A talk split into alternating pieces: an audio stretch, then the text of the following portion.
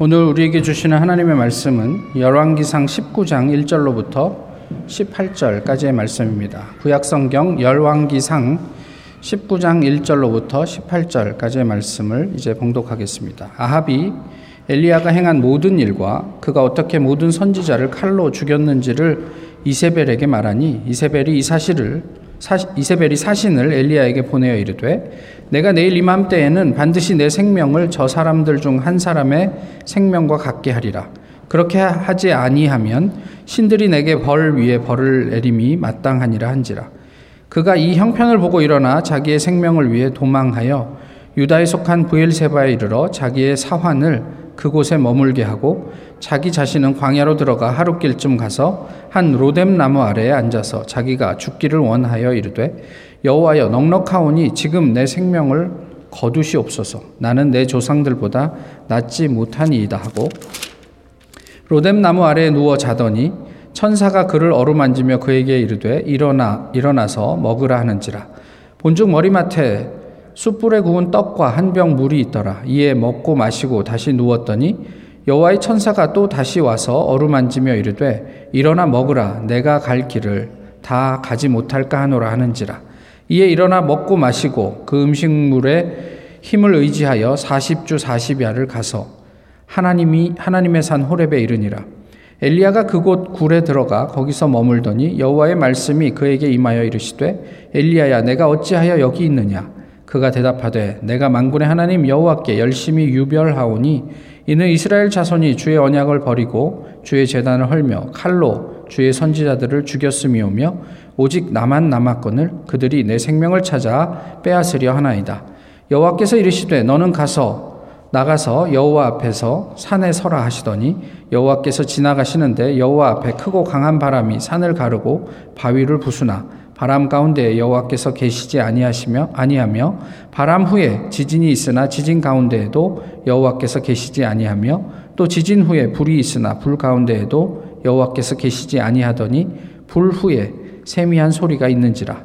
엘리야가 듣고 겉옷으로 얼굴을 가리고 나가 굴 어귀 에 섬에 소리가 그에게 임하여 이르시되 엘리야야 내가 어찌하여 여기 있느냐 그가 대답하되 내가 만군의 하나님 여호와께 열심히 유별하오니 이는 이스라엘 자손이 주의 언약을 버리고 주의 재단을 헐며 칼로 주의 선지자들을 죽였음이오며 오직 나만 남았거늘 그들이 내 생명을 찾아 빼앗으려 하나이다.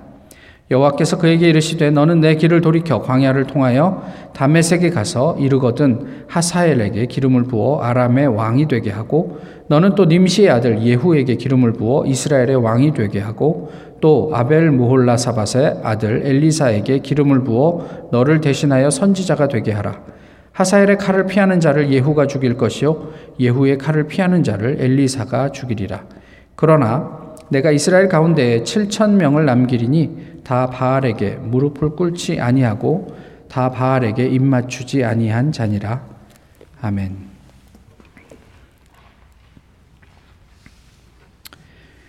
도대체 왜 학교를 안 가고 빈둥거리고 있느냐? 제발 철 좀 들어라. 왜 그렇게 버릇이 없느냐? 너희 선생님에게 존경심을 표하고 항상 인사를 드려라. 왜 수업이 끝나면 집으로 오지 않고 밖을 배회하느냐? 수업이 끝나면 집으로 오거라. 내가 다른 아이들처럼 땔감을 잘 나오게 하였느냐? 내가 다, 다른 아이들처럼 쟁기질을 하게 하고 나를 부양하라고 하였느냐? 도대체 왜 글 공부를 하지 않는 것이냐? 기원전 1700년경 수메르 점토판에 기록된 글입니다. 요즘 아이들은 버릇이 없다. 부모에게 대들고 음식을 개걸스럽게 먹고 스승에게도 대든다. 기원전 4, 425년경 소크라테스가 한 말입니다. 요즘 대학생들 정말 한숨만 나온다. 요즘 대학생들은 선생들 위해 서고 싶어 하고 선생들의 가르침의 논리가 아닌 그랬던 생각들로 도전한다. 그들은 강의에는 출석하지만 무언가를 배우고자 하는 의지가 없다. 그들은 그릇된 논리로 자기들 판단에만 의지하려 들며 자신들이 무지한 영역에 그 잣대를 들이댄다. 그렇게 해서 그들은 오류의 화신이 된다. 그들은 멍청한 자존심 때문에 자기들이 모르는 것에 대해 질문하는 것을 창피해야 한다. 1311년 펠라기우스의 말입니다. 요즘 가만히 살펴보건대 세상이 갈수록 풍속이 쇠퇴해져서 선비의 버릇이 예전만 못하여 경하게 밟고 행실을 닦아 치체를 잘 아는 자는 적고 문사를 숭상하여 경악을 버리고 농리를 좇는 자가 많으니 어찌 우리 조종께서 학교를 일으켜 인재를 양성하는 본의이겠는가? 숙종실록 첫 번째 기사입니다. 하나만 더 읽어드릴게요. 예로부터 요즘 젊은이는 안 돼. 라는 말이 있었지만 특히 지금 젊은이들은 심각하다. 우선 당사자들의 의식 자체가 없다. 게다가 독립할 생각도 없고 항상 무엇인가에 의존하려 하고 소비에만 치중하며 뭐 하나 직접 만들지도 못하면서 그저 비판만 할 뿐 손님 정신으로 가득 차 있다. 이는 중대한 사태이며 일본 사회의 사활이 걸린 중대한 문제이다. 1977년의 한 논평의 기사입니다. 언제나 요즘 아이들은 한심합니다. 오늘 본문의 주인공은 누구이죠? 요즘 아이들 생각하시느라고 까먹으셨습니까? 예, 오늘 본문은 엘리야가 주인공입니다. 근데 엘리야 하면 뭐가 생각나시는지요? 저는 엘리야를 생각할 때 떠오르는 말이 있는데 여러분은 어떤 어, 이미지나 또 말들이 엘리야를 통해서 생각이 나시는지 모르겠습니다. 오늘 본문 이전에 열왕기상 18장에 보시면 엘리야의 놀라운 사역이 묘사되어 있습니다. 저희는 통상 엘리야를 이야기할 때 뭐 바알 선지자, 아세라 선지자 850명을 겨루어서 이긴 어떤 능력의 종, 뭐 이런 어, 것으로 이제 이해하고 묘사를 하고 있는데요. 엘리야를 이야기할 때 그 이전에 오바디아라는 사람을 언급하고 있어요. 근데 이 오바디아라는 사람을 성경이 뭐라고 어, 묘사를 하냐면 여호와를 지극히 경외하는 자다 이렇게 이야기를 하고요. 아합이 선지자들을 핍박해서 죽일 때 오바댜가 100명의 선지자들을 보호하는데 50명씩 나누어서 굴에 숨겨주고 그리고 그들에게 필요한 양식과 물을 제공한 사람이다 이렇게 이야기를 해요. 그래서 엘리야가 오바디아를 통해서 아합을 만나기로 이제 그 이야기를 하죠. 뭐 자세한 내용들을 다 말씀드릴 수는 없지만 어쨌든 그렇게 해서 바알 선지자 450명과 아세라 선지자 400명을 갈멜산으로 오도록 합니다. 그리고는 일종의 내기를 하죠. 뭐 송아지 한 마리씩 그래서 각을 떠가지고 제, 제사를 드리기 위해서 각을 뜨고 나무를 버려놓고 재단을 쌓아서 어, 기도로 그, 그 재물에 불을 붙이면 그 불을 붙이게 할 수 있는 그 신이 참 신이다. 뭐 이런 내기를 합니다. 먼저는 그 850명의 선지자들에게 기회를 주지요. 어, 하루 종일 그들이 기도합니다. 아무리 기도해도 불이 붙을 기미가 없자 이 사람들이 막 춤을 추고 난리를 치고 뭐 자해를 하고 막 이러니까 엘리야가 옆에서 구경하고 있다가 야 너네 신이 묵상하는 모양이다. 너네 신이 잠시 점심 먹으러 나갔는 모양이다.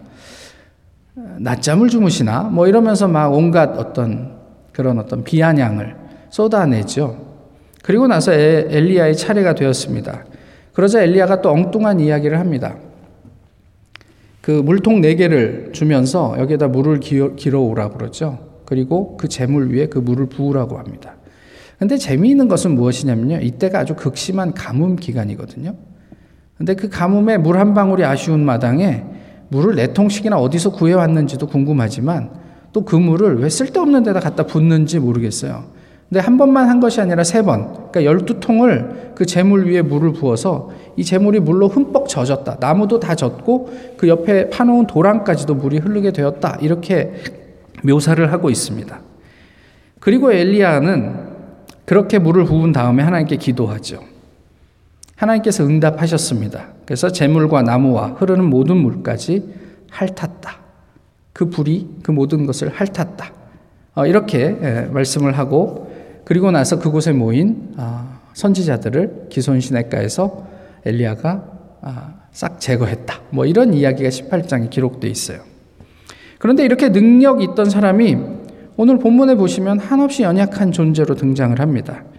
하나님과 강력하게 일했던 그가 아, 이세벨이라는 여인의 협박 한마디에 어쩌면 이렇게 무력해질 수 있을까 싶어요. 그래서 아 이거 안 되겠다라는 상황 판단을 하고 자기 조수와 함께 부엘세바로 이동을 하고 조수를 거기다 남겨두고 자기는 또 하룻길을 걸어서 한 로뎀나무 아래서 모든 것을 포기한 양 그냥 잠을 청하게 되죠. 여기에서 우리는 신앙인으로서의 엘리야를 좀 회의합니다. 저희가 엘리야라면 어떤 능력의 선지자 뭐 이런 건데 엘리야를 회의해도 되나? 뭐 이런 어, 고민이 고민이 되시는 분들도 있겠지만 어쨌든 그렇습니다. 몇몇 지점에서 엘리야를 좀 다시 생각해 보게 돼요. 그 중에 하나가 뭐냐면 열왕기상 18장에 나와 있는 얘기인데 조금 전에 말씀을 드렸지만 이상한 대목이 한 구절이 있어요. 뭐냐면 말씀드렸죠. 오바댜를 어떻게 소개했냐면 아합이 그 하나님의 선지자들을 죽일 때 오바댜가 100명을 이렇게 나누어서 그들을 보호하고 있었다. 이렇게 엘리야에게 이야기를 했거든요. 근데 엘리야가 그 바알과 아세라 선지자가 모인 다음에 그곳에 모여 있는 이스라엘 백성들에게 무엇이라고 얘기를 하냐면 어, 여호와의 선지자는 나만 홀로 남았다 이렇게 이야기를 한단 말이에요. 아니 조금 전에 오바댜가 내가 그런 사람이다. 지금 100명의 선지자가 남아 있다라고 얘기를 했음에도 불구하고 엘리야는 왜 이스라엘 백성들에게 여호와의 선지자는 나밖에 없다라고 이야기를 했을까? 이게 좀 이상합니다. 그다음에 오늘 본문에서도 엘리야는 하나님과 이렇게 대화 가운데서 자신의 열심에 대해서 강조하죠. 두 번 나와요. 그러니까 10절과 14절의 얘기인데 저는 하나님 앞에 열심히 유별합니다. 그리고 오직 나만 남았습니다. 이렇게 이야기를 한단 말이에요. 그런데 이렇게 본문을 잘 보시면 아시겠지만 이게 두 구절에 나와 있는 내용이 토시도 다르지 않고 똑같아요. 이게 무슨 의미일까요? 탕자가요, 아버지를 떠나서 완전 쫄딱 망해가지고 아버지에게로 돌아올 때 계속 생각하던 말이 있었어요. 그래서 아버지가 아버지를 만나자마자 이렇게 아버지에게 얘기해야지.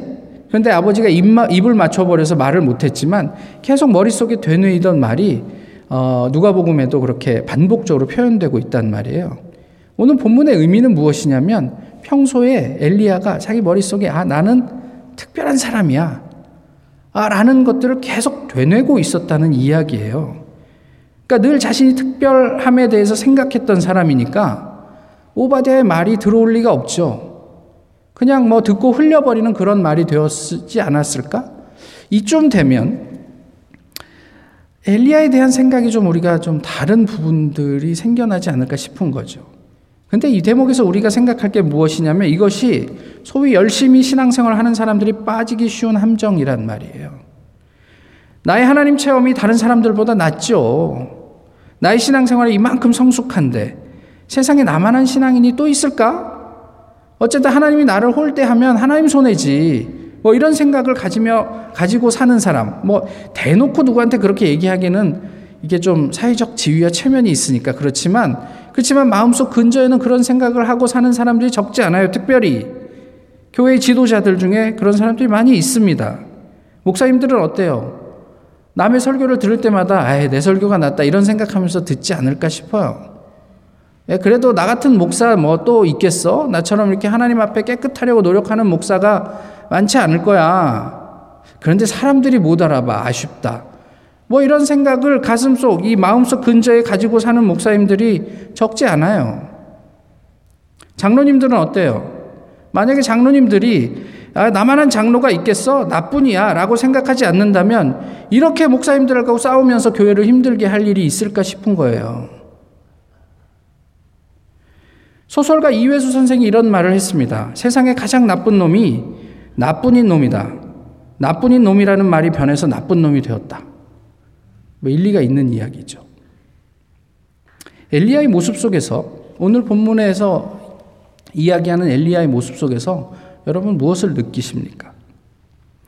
엘리야에게 하나님이 말씀하십니다. 그러나 내가 이스라엘 가운데 7천 명을 남기리니 다 바알에게 무릎 꿇지 아니하고 다 바알에게 입맞추지 아니한 자니라.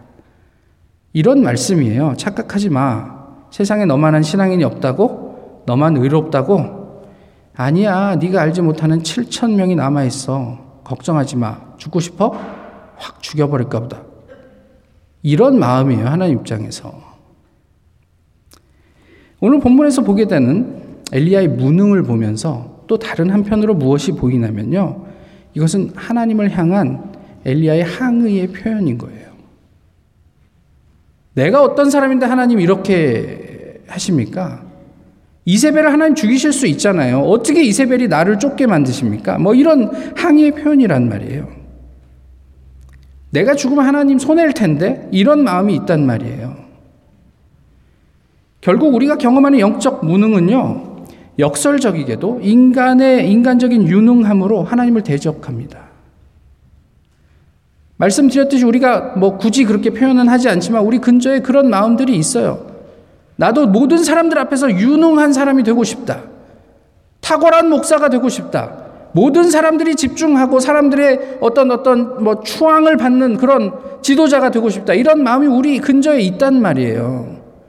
그럴 때마다 하나님이 좀 섭섭해지면 하나님 이러면 섭섭하지 나도 뭐 이런 마음들이 나온다는 거죠. 그러면서 급 우울해지는 거예요.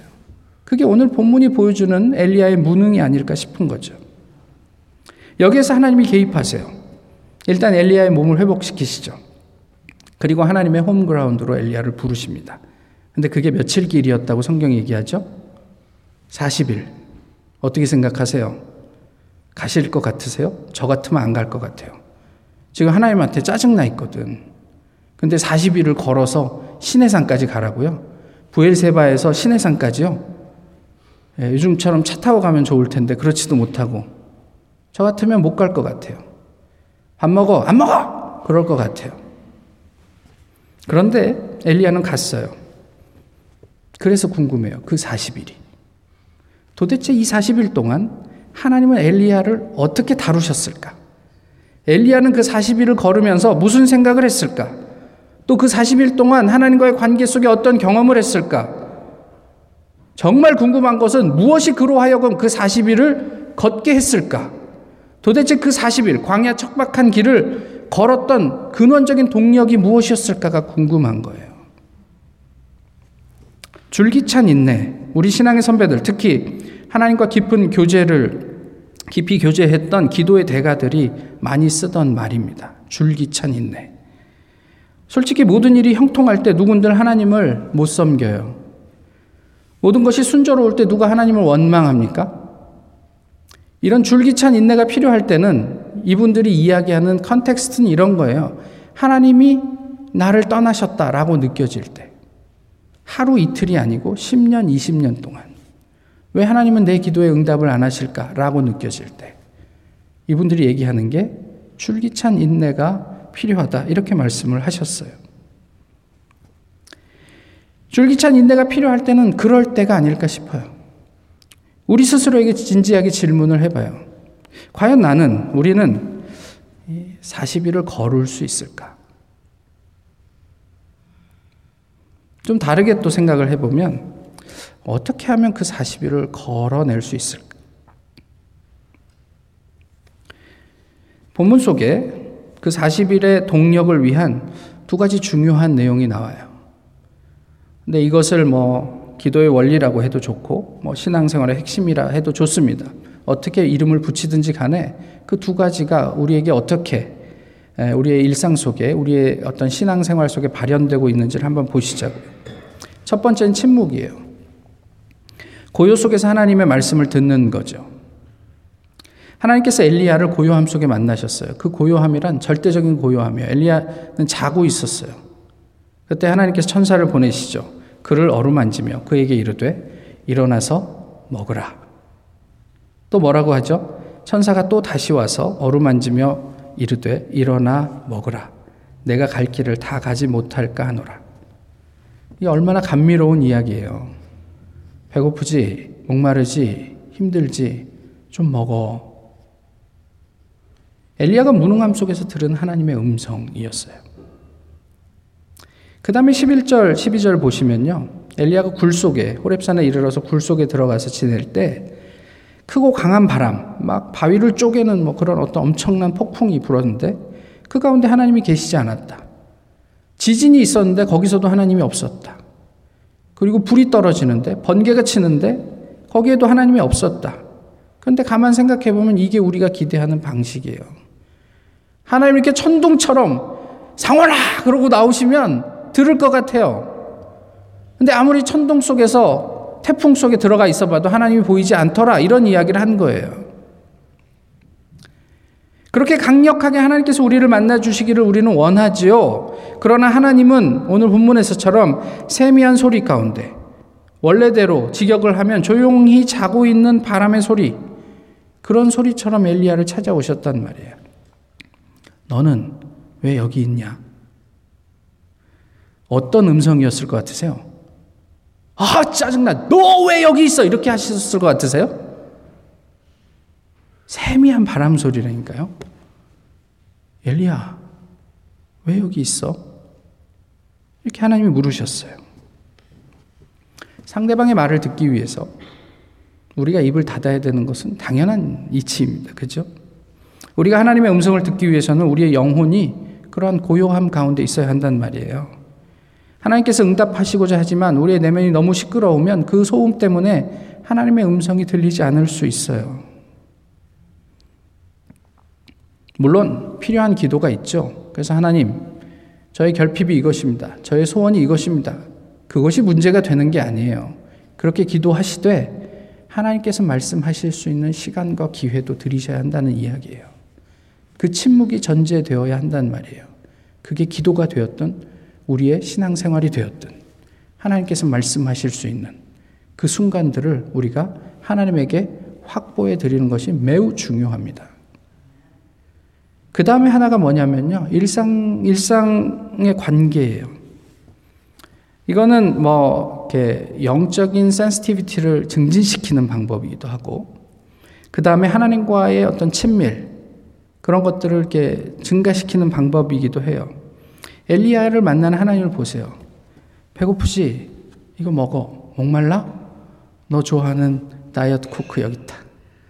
뭐 이런, 이런 거예요. 이 장면을 보면서 사람들은 어디에 집중하냐면 까마귀에 집중해요. 까마귀가 우리한테 음식을 갖다 주지 않으니까 그거 그랬으면 좋겠다는 거지. 그런데 하나님의 목적은 뭐냐면요. 까마귀가 아니고 엘리야를 먹이는 거예요. 오늘 아침에 일어났는데 제 아내가 저를 보자마자 아침은 빵으로 먹어도 돼? 물론이지. 그런데 이게 뭐가 중요해요? 대단히 중요하죠. 그게 친밀함이에요.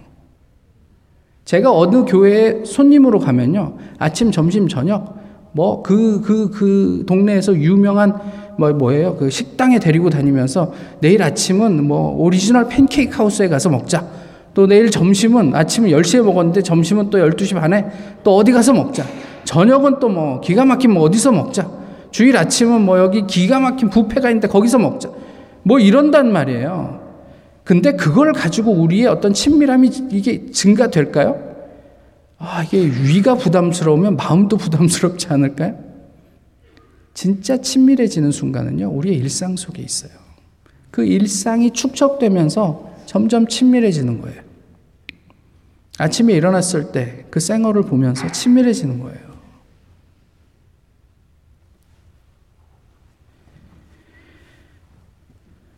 지금도 우리 는 때를 따라 일용할 양식을 먹고 있습니다.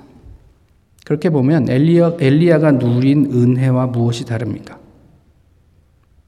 아직도 폭풍과 지진과 번개를 기대하고 계신 것 아니에요? 그러나 하나님께서는 비록 까마귀는 아니더라도 또 때로는 우리에게 까마귀를 보내시기도 해요. 다른 여러 가지 모양의 까마귀. 사람의 탈을 쓴 까마귀, 뭐, 편지의 탈을 쓴 까마귀 보내시기도 합니다만은 어쨌든 하나님께서는 오늘도 우리를 먹이고 계시잖아요. 우리가 평범한 일상 속에서 하나님을 느끼면요. 그만큼 우리는 은혜를 체험하며 그 가운데 살 수 있어요. 하나님의 역사에 민감해지셨으면 좋겠어요. 아무것도 아닌 것 같지만, 너무 평범해서 남들 다 누리고 있는 것 같지만, 그게 은혜예요. 부자들만 누리는 의료보험이면 그게 무슨 은혜입니까? 개나 소나 돈이 없어도 의료 혜택을 받을 수 있으면 그게 은혜죠. 그 평범함을 놓치지 마시란 말이에요. 오늘 말씀을 통해서 우리가 유별하고자 하는, 아주 특별하고자 하는 그런 모든 집착으로부터 좀 자유로워질 수 있으면 좋겠다 싶습니다. 하나님 앞에 특별히 무능해졌으면 좋겠어요. 스스로의 비참함을 깨닫고 이처럼 연약한 인간을 하나님께서 돕고 집, 지켜주십사 하는 마음으로 주님 앞에 서 계셨으면 좋겠어요. 어린아이가 무슨 능력이 있어요? 그냥 무능하게 자기의 벌거벗은 몸을 할아버지, 할머니에게, 부모에게 그대로 드러내 보일 때 그는 그는 누구도 할 수 없는 엄청난 어떤 사랑과 케어를 받게 되는 거란 말이에요. 하나님의 아들 주 예수 그리스도시여 나를 불쌍히 여기시옵소서. 여기에 무슨 말이 더 필요할까요? 하나님의 아들 주 예수 그리스도시여 나를 불쌍히 여겨 주십시오. 하나님께서 우리를 스플랑크니 조마이 한다면 무슨 말이 더 필요하겠느냐는 거예요. 화려하지 않아도 대단히 뜨겁거나 뒤집어지는 체험이 아니어도 우리는 얼마든지 이 무능함 속에서 하나님 주시는 평안과 기쁨을 누릴 수 있습니다. 엘리야를 케어하셨던 것처럼 우리도 그렇게 책임져 주실 거란 말이에요. 또 그것을 통해서 얼마든지 우리는 주변에 감동을 주는 신앙인의 삶을 살 수 있습니다. 그게 성경이 말씀하는 이야기예요. 뭐 영웅이 되려고 하실 필요 없어요. 그냥 하나님, 나는 연약한 존재입니다. 주님, 주님이 필요한 사람입니다. 그럼 하나님께서 우리를 이끄실 거란 말이에요. 무엇이 신앙의 능력입니까? 우리가 누리고 사는 우리 삶의 평안함이 아닐까 싶어요. 그래서 영성가들은 그것을 불편심이라고 했습니다. 아니 불자 치우칠 편자 아무 것에도 치우치지 않는 마음이에요. 내 뜻대로 모든 일이 진행될 때에도 또 그렇지 않을 때에도 우리는 어디에도 마음이 치우치지 않고 하나님 안에서 하나님 허락하신 평안을 누리고 살 수 있다면 그것보다 하나님을 더 웅변하는 일이 무엇이 있겠느냐는 말이에요. 쟤는 뭔가 가진 게 있구나. 제 하나님은 쟤를 지키고 있구나. 그 마음 하나면, 그 은혜 하나면 충분하지 않겠느냐 하는 거죠. 오래전에 나온 영화 중에 라스트 사무라이라는 영화가 있습니다. 어, 보셨어도 기억이 나지 않겠지만, 아, 그 주연 배우가 누구죠? 요, 그 탑건에 나온 탐이에요. 탐 뭐죠? 어쨌든. 예. 그렇습니다. 예. 그런데 이 친구가 어쨌든 미국에 뭐 이렇게 이렇게 막 이 뭐죠 이렇게 똘끼 있는 군인이었잖아요. 그래서 일본에 가서 신식 군대들을 훈련시키고 어, 나라의 정책에 반하는 사무라이들을 이렇게 토벌하는 어떤 일에 이제 투입이 됐다가 사무라이에게 인질이 되고 사무라이들의 정신을 배우고 그들의 편에 서게 되는 어떤 그런 이야기들이죠. 마지막 그 전투에서 그 라스트 사무라이가 죽음을 맞습니다. 그리고 라스트 사무라이로부터 받은 그가 가지고 있던 어, 그 검을 들고 이 탐 크루즈가 천왕을 찾아가죠. 이 사람은 이, 이 사무라이는 천황이 자기를 전적으로 지지해주지 않지만 아, 천황을 배신하지 않습니다.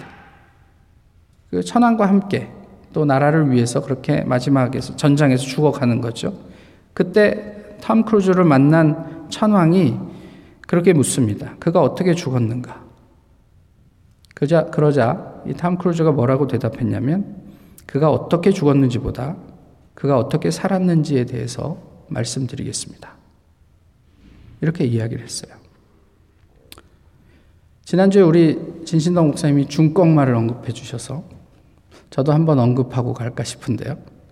중요한 것은 꺾이지 않는 마음, 요즘 한국 사회 유행어죠. 그런데 이런 생각을 해봤어요. 신앙에서는 좀 다른 의미의 중꺾마가 필요하지 않을까. 중요한 것은 꺾이는 마음. 우리에게는 별로 달갑지 않지만 무능 그 가운데서 나의 의지가 하나님의 뜻에 꺾일 수 있다면 그게 은혜가 아닐까요?